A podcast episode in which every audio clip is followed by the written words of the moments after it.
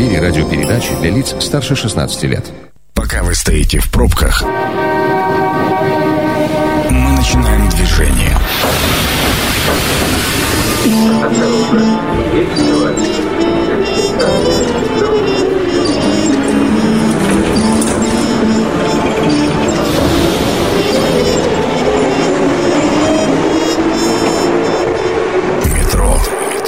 Главные темы Красноярска. Добрый вечер, это программа «Метро», Сергей Васильев у микрофона. И сегодня мы будем подводить итоги октября. У нас сегодня около политики. Вместе со мной Сергей Гурьевич Комарицын, политолог. Сергей Гурьевич, добрый вечер. Добрый вечер. Александр Александрович Чернявский, политический обозреватель. Сан Саныч, вам добрый вечер. Добрый вечер. Предлагаю начать, господа. Начнем с нашего, как говорится, с родного, а дальше пойдем на укрупнение. Ну, вот буквально на днях минуло четыре года с того самого момента, как Сергей Васильевич Ерёмин стал мэром города Красноярска.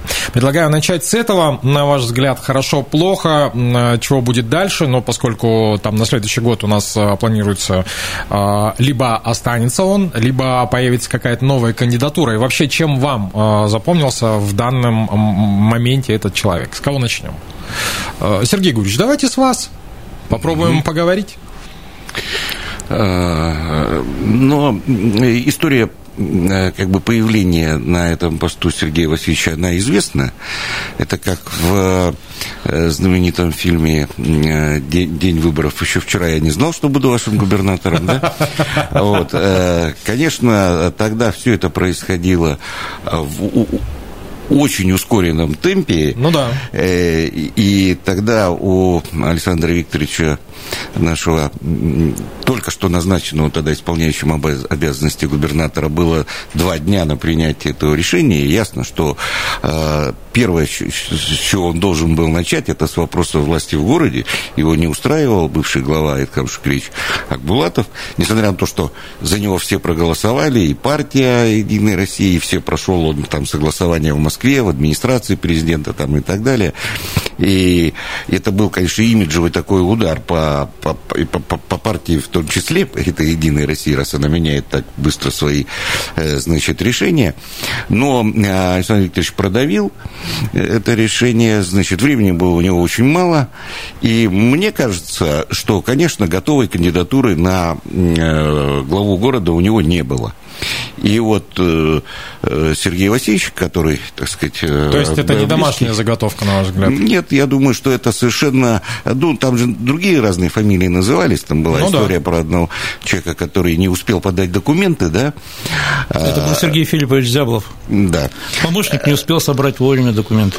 Не успел подать, да, на оформление. Поэтому, конечно, Сергей Васильевич совершенно неожиданно стал главой. Думаю, неожиданно для самого себя. себя, и, и никакого стратегического видения развития города, конечно, у него не было на тот момент. Вот. Появилось ли сейчас, это очень трудно сказать. Мне кажется, что городу нашему все-таки не хватает главного, не хватает вот этой стратегии. Динамика давно потеряна, после пимашковских времен она давно потеряна в развитии. Вот. Ничего по большому счету не происходит. Есть какие-то серьезные вещи. Вот уже три года прошло с того момента, как президент Путин подписал указ о четырехсотлетии города Красноярска. Угу. Ну, само четырехсотлетие в двадцать восьмом году, но ведь подготовка-то как бы и, и, и сейчас. Но вот за три года после этого указа ничего не произошло. Вот совсем, совсем ничего не произошло. В гуманитарной сфере вообще ноль совсем. Вот. Мне кажется, что это такая очень большая ошибка. Если сравнивать с какими-то другими городами, я только что прилетел из Казани, да, значит, вот там они придумали себе сами тысячелетие этого города. И под эту дату они там все построили, что только можно построить, начиная от метро, хотя решение это было принято значительно позже, чем в Красноярске, но оно у них работает, метро, да, и строится, и ежегодно по одной новой станции. Значит, у нас до сих пор этого ничего не происходит. И там Там, конечно, все вот подобные даты, и столетия там, э, mm-hmm. Республики Татарстан, в, этом, в прошлом году они под это дело очень много сделали, да, и под... под по, универсиаде, которая у них прошла, результаты для города, ну, не сравнить с результатами в Красноярске, где тоже была универсиада. У нас, конечно, она меньше была, зимняя, но, тем не менее, так сказать, дивиденды, которые мы получили, их значительно меньше. И возможности, которые существуют, и федеральные, в том числе и федерального бюджета, и стратегического развития, они у нас не используются. Вот Вот это, мне кажется, очевидная вещь, которая происходит с городом. Mm-hmm. Сан Саныч, а на ваш взгляд, вообще должен ли мэр заниматься стратегическим планированием развития города? Потому что, ну вот, насколько я помню, мы же помним лозунг «Превратим Сибирь в край высокой культуры», появление театров и всего остального, но это не с, с подачи, условно говоря, администрации городской, это с подачи Павла Стефановича Федирка, насколько я помню. Да, такой лозунг был в семидесятые годы, но если мы говорим о том, нужна ли стратегия Красноярску... Она нужна, нет, я не, не сомневаюсь, я, я, я, бы, не, я бы здесь все-таки сказал, я бы не отрывал Красноярск от края, вот. Потому что это все-таки совместное видение и регионального руководства и муниципального начальства. Ну и более того, давайте называть вещи своими именами. После того, как в две тысячи пятнадцатом году у нас отменили прямые выборы глав муниципальных образований, уже де-факто все наши главы стали, вот, если вот посмотреть по их функционалу, ну, фактически такими неформальными заместителями губернатора, за, ответственными за определенные города. Ну, вот Ерёмин за Красноярск. Я единственное, здесь чуть-чуть Сергея уточню, тоже немножко знаю там историю, предысторию. На самом деле, тему его возможного мэрства закинули еще летом две тысячи семнадцатого года, то есть впервые эта тогда идея прозвучала, и более того, по известной мне реакции Сергея Васильевича, да как ж так, при живом Акбулатове, да никогда. Да, меня вполне устраивает кресло министра транспорта. И, кстати, я думаю, особо он не лукавил. Теперь, что касается проблем, помимо вот отсутствия каких-то стратегий, ну, я, наверное, плюсов все-таки скажу. Какая-никакая есть, безусловно, движуха в сфере благоустройства, и более того, ну, я, честно говоря, думал, что у нас же как, вот это, Сергей тоже об этом сказал, знаете, развитие идет от юбилея к юбилею, или там от какого-то там крупного форума к форуму, да, то есть универсиада закончилась, ну, вот выскочило четырехсотлетие Красноярска, там еще что-то потом появится, и вот в этом как бы стратегия такая и появляется, она, конечно, ее стратегией нельзя назвать, наверное, какой-то эрзац, заменитель, не более того, но тем не менее. Вот. Но я думал, кстати, что по благоустройству вообще, наверное, в две тысячи девятнадцатом году проведут универсиаду и все закончится. Нет, по большому счету Красноярск в некоторых своих районах преображается, в общем, оно заметно, и это отмечаю не я, в общем, я иногда почитываю разные соцсети, люди, в общем, отмечают, и, кстати, сейчас как раз вот то, что четырехлетие сам Ерёмин инициировал в определенной степени вот это обсуждение итогов его правления, ну, люди говорят и называют конкретные адреса, объекты, я думаю, это все правда. Что касается проблем, проблемных участков, я бы все-таки первый назвал кадры, но если, например, в две тысячи семнадцатом году было понятно, что человек пришел туда, ну да, вот фактически, знаете, бог из машины, то есть Александр Викторович щелкнул пальцами, Сергей Васильевич оказался в этом кресле, как раз двадцать шестого сентября две тысячи семнадцатого года была его инаугурация. Понятно, что пришел без команды, без людей, но та чехарда, которую мы наблюдали на протяжении вообще вот этого всего четырехлетия, она не закончилась. Вот буквально в августе была последняя серьезная кадровая связка, там, по-моему, трех руководителей уровня департаментов заменили. Ну, то есть это говорит о том, что с командой до сих пор большие проблемы. Можно назвать конкретные участки, где большого прогресса точно не видно, но это, безусловно... Была, кстати, попытка какой-то там порядок навести в застройке города. Были попытки по, по транспортной сфере, но, опять же, если мы про транспорт говорим, такая больная тема, мне, как человек, который пользуется в основном автобусами и троллейбусами, да, но проблема-то реально обострилась последние месяцы. И сейчас вот Центр управления регионом, говорит, в октябре наибольшее нарекание горожан вызвал именно общественный транспорт, что на самом деле удивительно, потому что и Ерёмин, и его первый заместитель Давыдов вообще-то вышли из этой э, сферы, у них профильное образование, казалось, карты в руки, в общем, давайте наводите порядок. Вот. Но мы ничего этого, к сожалению, особо не видим, есть какие-то отрывочные решения, стратегии, в том числе вот на этом достаточно важном для мегаполиса участке, нет. Вот. И я бы мог еще перечислять и много назвать, но в плюс, опять же, Ерёмину скажу, что, знаете, он чем берет, он такой живой, видно, что неравнодушный, и ну, на да. самом деле вот ему, мне кажется, вот за вот этот имидж такого деятельного градоначальника красноярцы до сих пор многое прощают. Вот. Теперь, что касается второго срока, думаю, он весьма реален, безусловно, что касается его верности губернатору, понятно, что от губернатора будет в первую очередь зависеть, кто будет возглавлять город и после двадцать второго года, она не вызывает никаких сомнений. Есть единственное, ну, скажем так, на мой взгляд, не слишком большие препятствия, но не будем забывать, что в нынешнем созыве Горсовета Красноярска у «Единой России» большинства нет. Но проблема, на мой взгляд, решаемая. В конце концов, могут договориться с КПРФ, как они договорились при распределении мандатов недавно, когда вот шла дележка кресел в законодательном собрании Красноярского края. И ну, вот такими, я думаю, способами вот эту политическую проблему, не будем забывать, что именно муниципальные депутаты ставят последнюю точку в процессе номенклатурных выборов, я думаю, скорее всего, эта проблема будет решена. Но то, что вот Сергей обозначил, то, что я поддерживаю, вот этого четкого стратегического видения пока развития Красноярска, кроме каких-то красивых пиаровских картинок, мы, к сожалению, не видим. Слушайте, один небольшой вопрос на уточнение. Стратегия развития и генеральный, генеральный план развития города, они насколько сильно отличаются? Ну, потому что генплан у нас, вот первое чтение было в две тысячи пятнадцатом году, да, который разработан и спущен оттуда. По, по факту они должны как-то совпадать, соприкасаться, и вообще что должно входить в стратегию? Я, я коротко отвечу. Генплан – это часть стратегии, не более того. Угу. Вот. Я думаю, Сергей, может, дополнит, но стратегию и генплан не надо путать, не совсем одно. Я поэтому и уточняю. Ну, а, вообще Красноярск был первым крупным городом в постсоветскую эпоху, в послесоветскую эпоху, который принимал генеральный план развития города и одновременно, значит, с основными направлениями, там, как он правильно назывался, документ тогда, это было при Пимашкове, э, в первый его срок, э, по-моему, это было в двухтысячном году.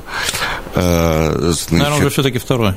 двухтысячный как раз уже на второй пошел. Ну, там, да. Ну, а, ну да, ну здесь надо смотреть, да. да. Ну и что? А, угу. Да, и, и был а, документ, программа развития, как раз то, о чем Саша сказал, что генеральный план – это только а, часть. часть. А, значит, я не вижу вообще гуманитарной составляющей никакой вот сейчас в, в политике городской, я и в краевой-то ее особо не вижу, но и а, в городской в особенности, и, и в связи, если говорить, там про это четырехсотлетие, ну, нулевая такая гуманитарная составляющая, ее нету просто. Сергей, расшифруй, пожалуйста, что ты вкладываешь это понять, может, я думаю, не всем нашим. Ну да, мне тоже вот интересно, чуть пошире понимать. Бренд города, нет, же... мне просто самому интересно, ну, я конечно. почему вот ну, подключаюсь конечно. к вопросу. Же... Да. Есть города, которые младше Красноярска, да, но в которых есть вот этот дух самоопределения, да, вот такое коллективное угу. самоопределение, то, что называется там местным патриотизмом, гордостью там за свой город и так далее. Это воспитывается в том числе разными историко-культурными мероприятиями, это, значит, образованием, это поддержкой, так сказать, всех этих гуманитарных проектов. Вот. К сожалению, у нас это не просто не развито, я бы даже сказал, не нулевой уровень, а минусовой. Вот, потому что интеллектуальной подпитки давно у нас нет.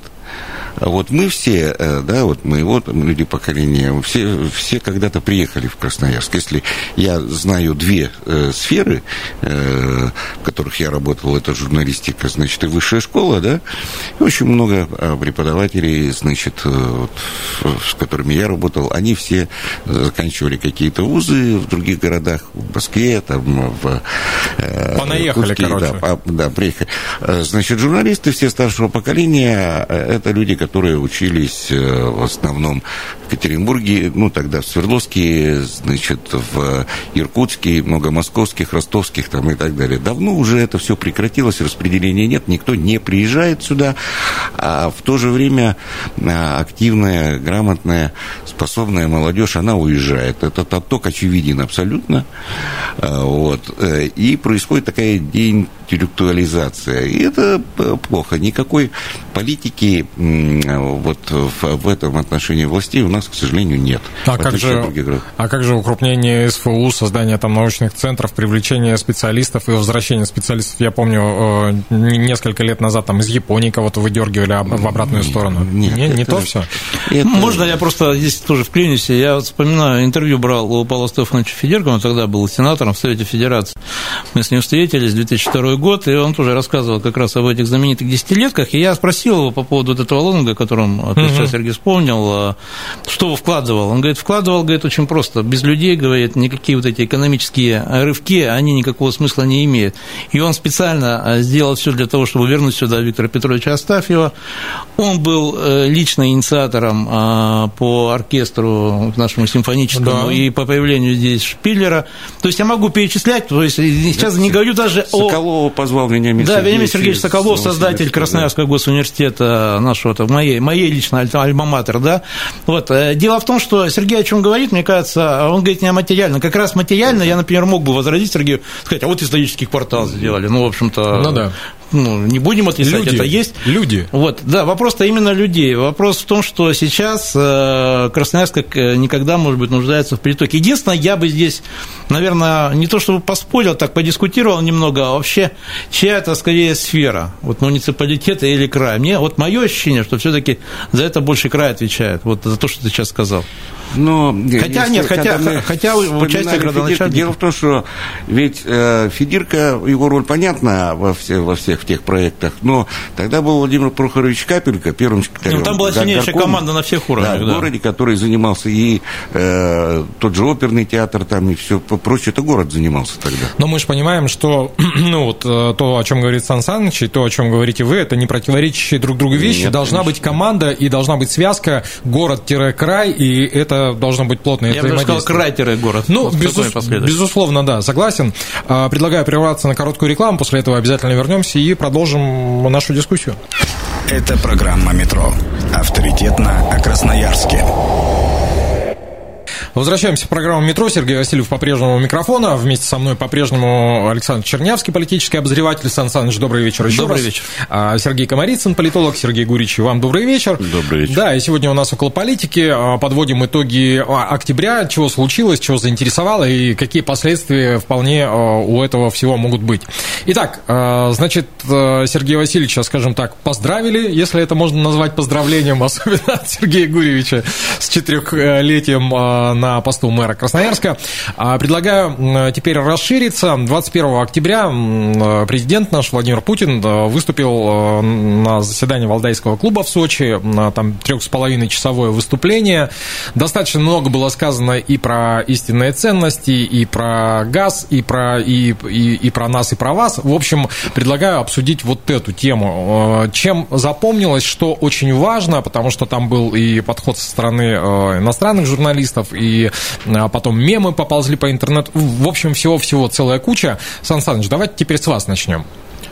Ну, что касается речи, ну, Путин ежегодно вообще на этом форуме выступает, но это все-таки нынешнее выступление его, наверное, особняком стоит именно по диапазону поднятых тем, ну и было видно, что некоторые вещи он попытался, так сказать, концептуально там изложить о месте России вот в нынешней очень такой переменчивой картине мира и об актуальных там проблемах, о зеленой там повестке, о ковиде, там, и обо всем фактически. Единственное, я бы сказал, что это было не совсем выступление, ну, то есть это было выступление, а плюс это были фактически ответы на вопросы. Ну да, размышления то на есть, тему. Если, наверное, там сравнить по времени, то все-таки ответы на вопросы, причем это было именно, ну, фактически там режим такой пресс-конференции, по-моему, они заняли даже больше времени, чем, собственно, его рассуждения о мире России в этом мире, да, то есть в этом смысле там много чего интересного было, на мой взгляд. Я единственно смотрел отчет об этой встрече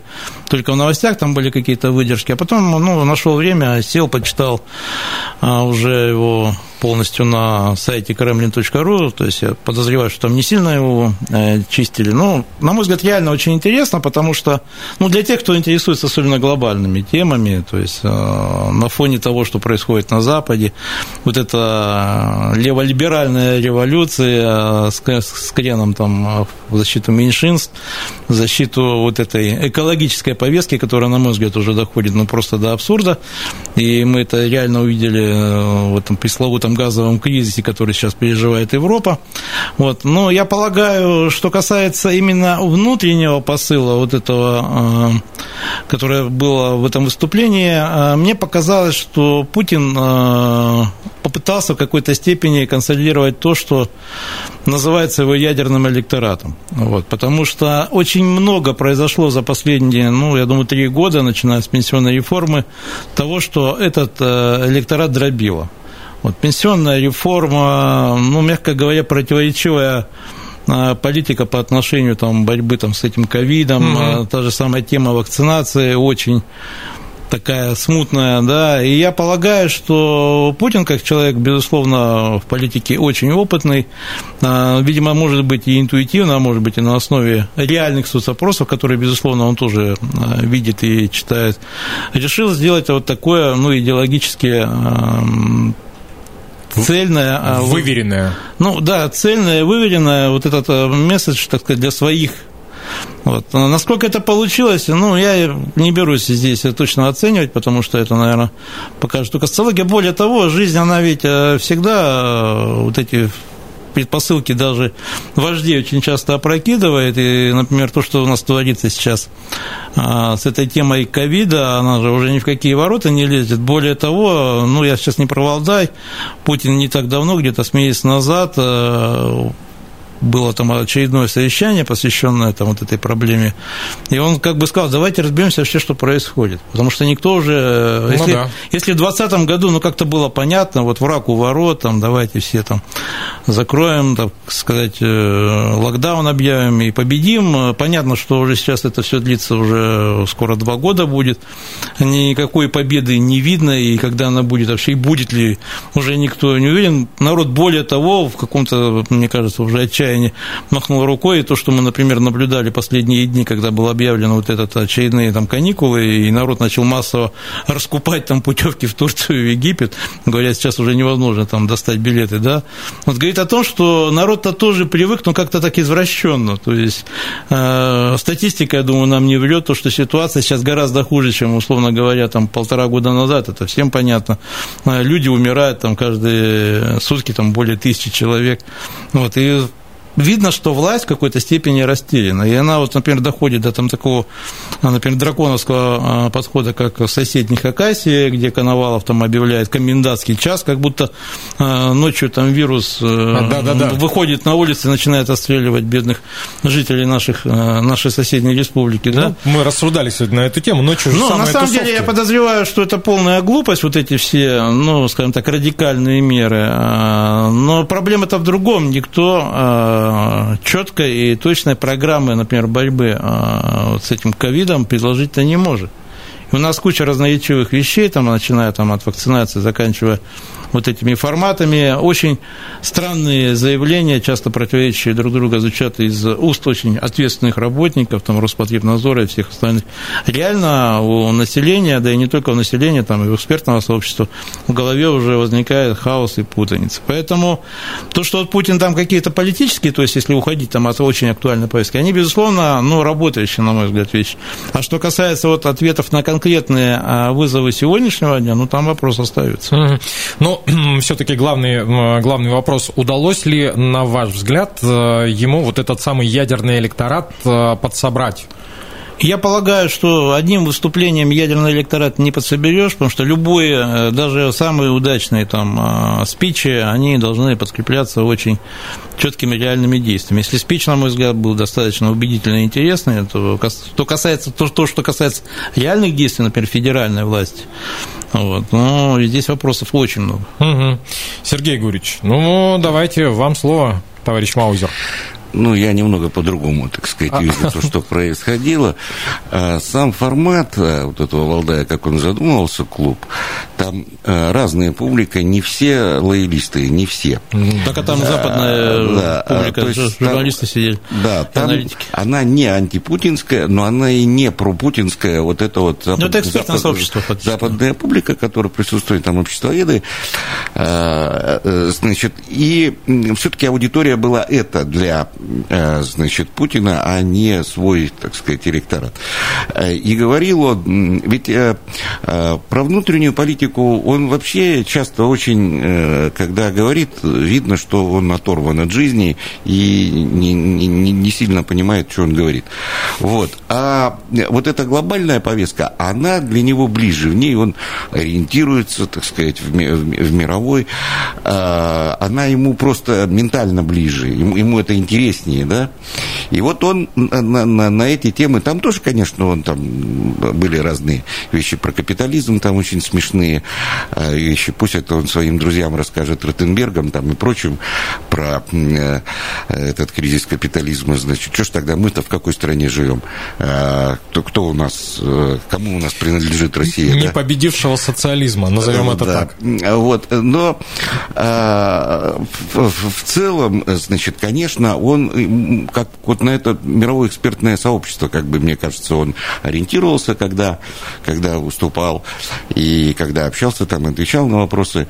И вот, и мне кажется, что в этом и есть противоречие такое его, как верховного нашего правителя, что внутренними-то делами то, что в реальности происходит в стране, это ему не, не, не особо интересно. Даже политическая эта составляющая, когда ему там и Муратов э, говорил про э, там, иноагентов, там, и угу. про э, все вот эти вещи. Он говорит, да, вот тут вроде что-то передавили, надо бы посмотреть там и изменить там закон, да. Вот. Но э, э, в целом, конечно, это как бы его отвлекает от, от такого, такого размышления. Это как в «Сексуале Лоханки», вот он о роли, значит, в глобальном мире. Вот он про этот глобальный мир, это для него, как бы, это ему интересно, да? Ну, вот. Слушайте, это же основная претензия, которая формировалась от сомневающегося электората, что у нас с внешней политикой, ну, бульмень, да, ну, то есть многих внешней устраивало. Внешняя политика у нас отвратительно. Это понятно, но, по крайней мере, там та позиция лидера, она четко видна и ясна. А вот внутренняя политика вот вообще никак. Ну, во-первых, то, что касается внешней политики. Крах российской внешней политики очевиден. Потому что нет, у нас не осталось ни одного... Вокруг одни враги. Ни одного союзника, ни одного. Последний выпад государственного белорусского телевидения лично против Путина, да, там про... бункер, про ботокс, про всякие такие вещи, значит, ведь на государственном телевидении Белоруссии ничего невозможно, там тотальный контроль совершенно, ничего невозможно, значит, без высшей санкции, да? Это же такой, как бы, сигнал, это знак. Это показывает настоящие истинные отношения между руководством Белоруссии и э, э, руководством России. То есть э, у нас, э, это наш исторический последний наш союзник, и его в реальности, как выясняется, нет. Ну, так это же давняя история. Да, Александр Григорьевич пытается сесть не на два, не знаю, сколько стульев он под себя подобрал, и думает, что он не треснет. Но... Нет, я бы, кстати, здесь добавил. Ну, м- мое личное ощущение, что внешняя политика-то рухнула еще при Горбачеве. Ну, то есть, одно дело, когда тебя все там улыбались и, и так далее, но все это сопровождалось сдачей позиций по всем фронтам. Ну, то есть, мне такие, извиняюсь, союзники и друзья вообще, как бы, зачем они нужны? Началось-то это не, не при Лаврове-то точно, это началось как минимум при Козыреве, Лавров... а вообще-то при Шеварнадзе уж, если быть совсем уж точным. Лавров у нас не отвечает за внешнюю политику, он отвечает только за дипломатию. Но, но, но то, за, что за это внешнюю началось... политику у нас отвечает... Нет ни одного направления, по которому бы работало Министерство министра иностранных дел нет. Скажем, Украина, там есть специальные представители, там всякие, да, там по Закавказью та же самая история и так далее. Мы потеряли все постсоветское пространство, все. Значит, ну, терять-то начали не сегодня. Тур, да, турки проводят военные парады в Баку, значит, там и, и, и, и так далее. Все это, значит, что с русским языком творится, значит, со всеми этими.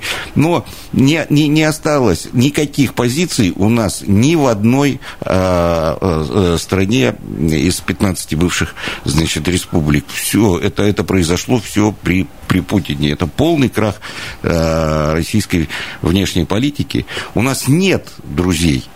Э, у нас кругом одни, одни враги. Получается, Евросоюз, это вообще понятно, так сказать. Это Америка, заклятые друзья. Америка, там это все, да. Вот. Не, ну, Сергей, не подожди, мы... в девяностые годы они были нашими друзьями, якобы. А толку-то?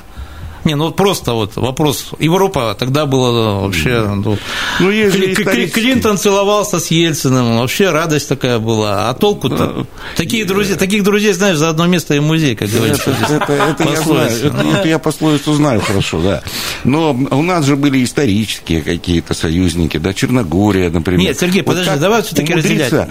Умудриться Черногорию, значит, профукать, маленькую страну, четыреста тысяч населения, там, где вся почти собственность принадлежит российским олигархам, да, Дерипаске там и всем остальным. Ну, это же не а, путинская где, история. Где... Югославия началась с Балканского... Да, это, да точнее... но исторически это, это всегда Черногория была, значит, нашим. И, и, что, и, и что осталось? Мы превратили... Почему? Какие люди, которые вот за это отвечают а, там, в, в, в политическом руководстве? Ну, как это произошло? Я понимаю, что у нас есть а, там а, исторические очень серьезные противоречия, там, скажем, с Турцией. Там всегда было и, и будет надолго. Это восточный вопрос, так называемый, ну, да. внешней политики, да. Там но, можно быть только партнерами в ситуативных вещах. Но здесь-то, да. значит, хорошо, а что, чего довели с, с Украиной? Чего, значит, довели с, с Казахстаном, что сейчас происходит? Ну, это точно совершенно крах этой внешней политики. Значит, предлагаю здесь точку не ставить, поставить многоточие, потому что мы к этому, этот вопрос уже обсуждали, я думаю, что и впредь будем обсуждать. Хотелось бы сказать моим сегодняшним соведущим Сергей Комарицын, политолог. Сергей Гурьевич, спасибо. Да, Александр Чернявский, политический обозреватель. Сан Саныч, спасибо и вам. Удачи. Программу провел Сергей Васильев. Завтра она будет доступна на сайте сто два восемь точка эф эм. Всем хорошего вечера, и несмотря на наши вот такие грустные окончания беседы, только хорошего настроения. Станция конечная.